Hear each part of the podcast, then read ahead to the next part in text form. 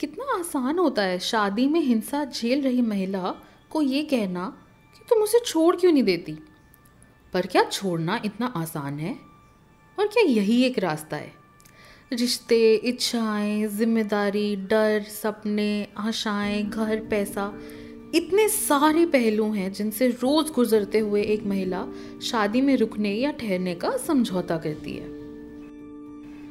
निरंतर रेडियो पर the third आई प्रस्तुत करती है केस वर्कर की डायरी, जहाँ केस वर्करों द्वारा तैयार की गई हिंसा की शब्दावली के पहले शब्द समझौता पर केस वर्करों की खुद की कहानियाँ सुनेंगे।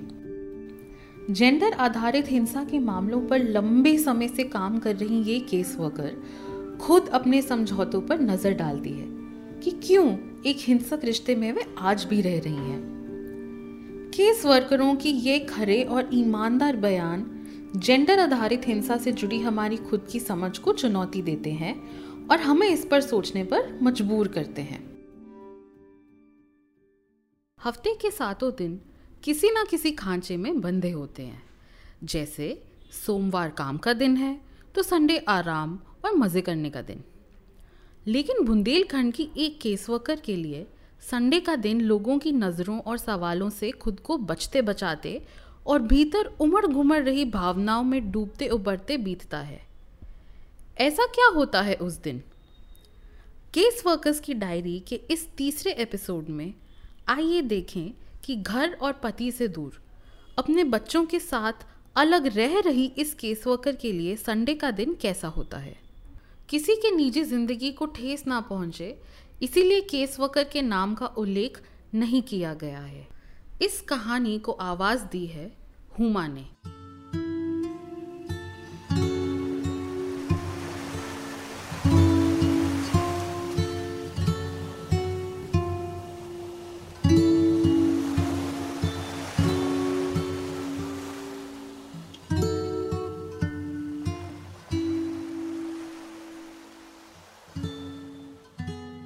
संडे का दिन था।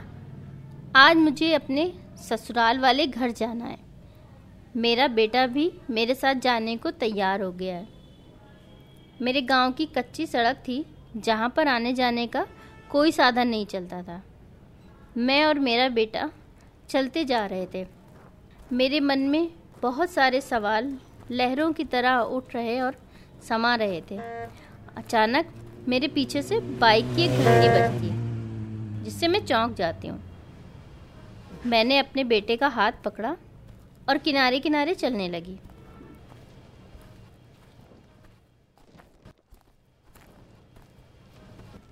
थोड़ी देर में एक ऑटो आया। मैंने कहा, भैया, रुको। ऑटो वाला बोला, रोड ख़राब है, ज़्यादा सवारी बैठाल कर नहीं चल सकता। ऑटो ख़राब होने का डर रहता है। उसकी बातें सुनकर मुझे बहुत गुस्सा आया। उसने ये भी नहीं सोचा कि कितना छोटा बच्चा मेरे साथ पैदल चल रहा है। मैंने कहा, सत्ताधारी लोगों को तो फ्री में बैठा कर ले जाते हो, तब तुम्हारा ऑटो नहीं ख़राब होता। इतना सब देखकर मेरा बेटा बोला, मम्मी, क्या अब और ऑटो नहीं आएँगे? मैंने कहा, नहीं, अब नहीं आएँगे। लाया होगा कोई बुक करके। रोड ख़राब है ना, अगर कोई ऑटो चलते भी हैं तो लोग आने जाने का किराया नहीं देते। मेरे बेटे ने फिर पूछा, मम्मी, ये लोग ऑटो में आने जाने का पैसा क्यों नहीं देते? क्या इनके पास पैसे नहीं रहते हैं? मैंने कहा, पैसे तो रहते हैं, लेकिन पता नहीं क्यों नहीं देते। फिर वो ज़िद करने लगा। तो मैंने कहा, कुछ नहीं बेटा। लेकिन वो माना नहीं, बोला, मम्मी, बताओ ना लोग पैसे क्यों नहीं देते? तो मुझे थोड़ा बताना पड़ा। मैंने कहा, देखो बेटा, अपने गाँव में जो ठाकुर हैं, वो दबंग हैं। ऑटो चलाने वाले पैसे मांगते हैं तो ये लोग इन्हें मारते हैं। ये लोग बोलते हैं, अगर ऑटो चलाना है तो हम लोगों से पैसे नहीं मांगना। बस इसी कारण यहाँ ऑटो नहीं चलती। वो फिर पूछने लगा, मम्मी ठौकरों के पास बंदूक रहती है क्या? मैंने कहा, पता नहीं मुझे। फिर मैंने मन ही मन सोचा कि इसको ज़्यादा कुछ नहीं बताना है। बच्चा है कुछ चीज़ें इसके दिमाग में ना जाएँ। मैंने इन सब बातों को दूर करते हुए कहा, वो तालाब देखो, कितना सुंदर लग रहा है। उसने कुछ नहीं सुना।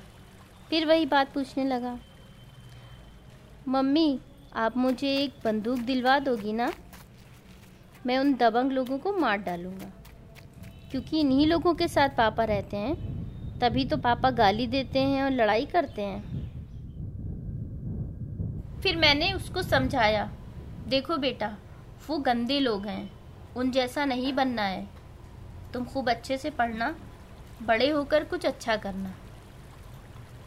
चलते चलते मैं अपने गाँव पहुँच गई। वहाँ मुझे कुछ महिलाएँ मिली। उनमें से कुछ महिलाएँ झूठी हँसी हँसते हुए बोली, का तुमका पता नहीं बरसात का मौसम है? कतनी कीचड़ है गाँव में? का काम पड़ गवा जो पैदल चली आ रही हो?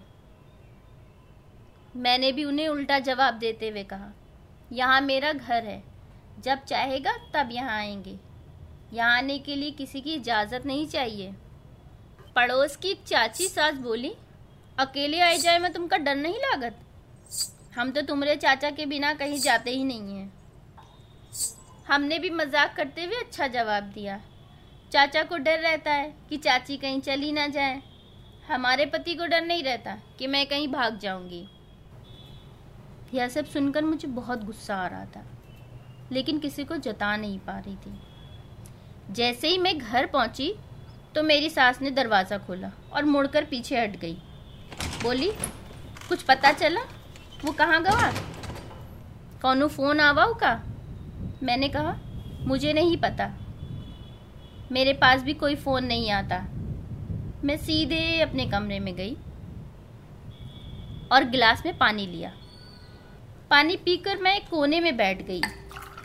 मैंने अपने चारों तरफ़ देखा और सोचने लगी, मुझे अभी इस घर को छोड़े हुए चार ही महीने तो हुए हैं। लगता है कई सालों से यहाँ आई नहीं। मुझे इस कमरे की सारी चीज़ें याद आने लगी, जो मेरे साथ दस साल पहले से हो रही थी। जिस कोने में मैं आज बैठी हूँ, इसी जगह मुझे मोबाइल चलाने को नहीं मिलता था। अगर मुझे कुछ काम होता और मोबाइल मांगती तो बोलते कि, तुम दिन भर सारा काम नहीं कर पाती हो, जो रात में भी लेके बैठ जाती हो। तो मैं अपने आप से समझौता कर लेती, ठीक है। सुबह कर लेंगे। अगर मोबाइल मांगने की कोशिश करती तो धमकी देता कि मोबाइल फोड़ के फेंक देंगे। जिससे बच्चे मुझसे बोलते, मम्मी, आप सुबह कर लेना, नहीं तो पापा लड़ाई करेंगे। इसी घर में चार बजे से उठकर कितना सारा काम करती। पति इसी जगह सोता रहता था। जब पति शराब के नशे में आता था तो बस यही सोचती थी कि रात कैसे कटेगी? जिस दिन कोई रिश्तेदार आ जाता तो मुझे पूरी रात नींद नहीं आती, कि सुबह ऑफ़िस के समय तक मुझे पूरा काम निपटा कर तैयार होना है। जब मैं ऑफ़िस जाती थी तो दिन में डर रहता था, कि पता नहीं कहाँ गया होगा।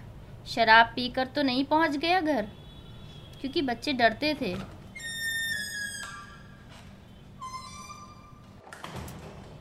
ऐसी चीज़ें याद करके मेरे दिल में बहुत धक्का लगा कि मेरे साथ इतनी सारी चीज़ें क्यों हो रही हैं? मैं कितना समझौता कर रही हूँ? मुझे कुछ समझ नहीं आ रहा। मुझे यह सब सोचकर बहुत घबराहट होने लगी। मैं दिल की बात किसी को भी बता नहीं पा रही और काफ़ी लोगों को पता नहीं था कि अब मैंने फ़ैसला लिया है और मैं अकेली रह रही हूँ। पति आता जाता रहता है, पर मैं ससुराल से अलग फैज़ाबाद के बाहर बच्चों के साथ रहती हूँ। मैं भी किसी को नहीं बताती। अब पति के साथ नहीं रहती। लोगों को पता चल जाएगा तो पता नहीं क्या सोचेंगे। मैं उठकर खेत जाने लगी। खेत पर पहुँची तो खेत पर लगे महुआ के पेड़ के नीचे बैठ गई और सोचने लगी, पता नहीं कब तक मेरे साथ ऐसा होगा।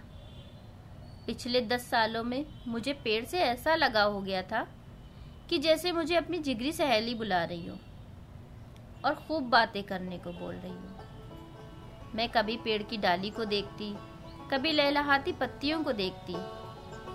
पेड़ से बहुत ठंडी हवा आ रही थी। उस हवा से मुझे ठंड महसूस हो रही थी। जैसे मैंने दिन भर की थकान, गुस्सा, उसको सब दे दिया।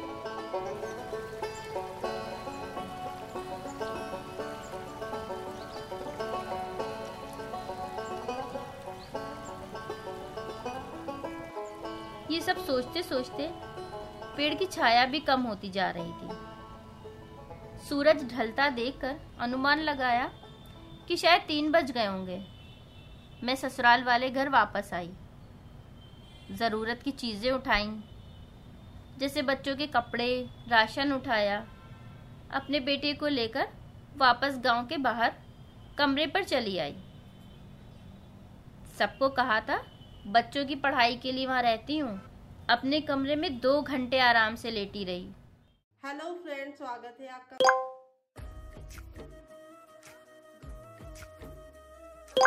के बाद अगर आप चाहिए तो इसमें प्याज टमाटर वगैरह स्लाइस यूज़ कर सकते हैं लेकिन बच्चों को नॉर्मली सब्ज़ियाँ पसंद नहीं होती है तो आप उसमें ऐसे चीज़ ग्रेट कर दें। फिर मैंने उठकर हाथ मुँह धोया और खाना बनाने की तैयारी में लगी।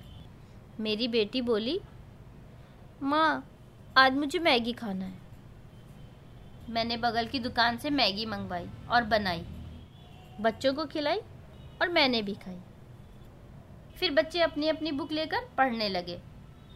मैं इतना सब करते हुए सोच रही थी, पति से अकेले रहकर लड़ाई से तो थोड़ा ठीक ही है, लेकिन ज़िम्मेदारी बहुत बढ़ गई है। जब वे घर में रहते थे, मुझे ये सब काम नहीं करने पड़ते थे।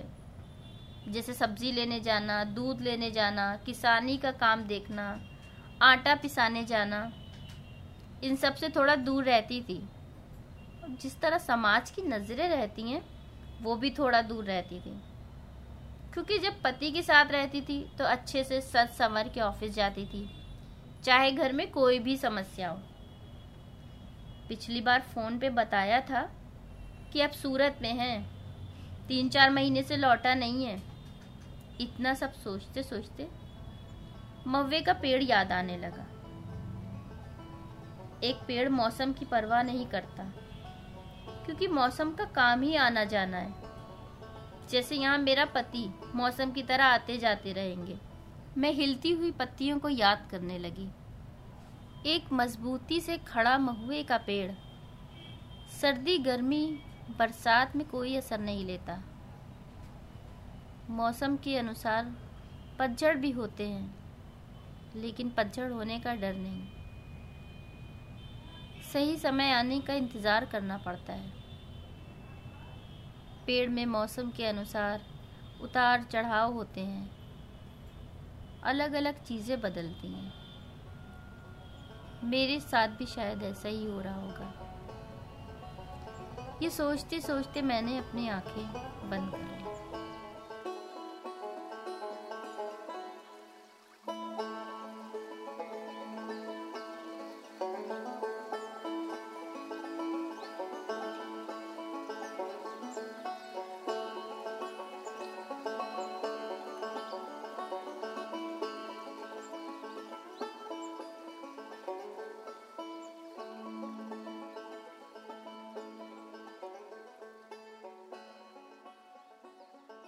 केस वर्कर्स द्वारा तैयार की गई हिंसा की शब्दावली के पहले शब्द समझौता से ये आखिरी पन्ना है।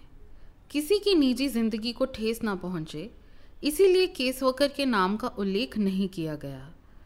केस वर्कर्स की डायरी के ज़रिए उत्तर प्रदेश के अलग अलग जगहों से जुड़ी 12 केस वर्कर के शब्दों और पन्नों को हम आगे भी आपके सामने लाते रहेंगे। हिंसा की शब्दावली से जुड़े लेख और साक्षात्कार के लिए द थर्ड आई की वेबसाइट पर जाएँ।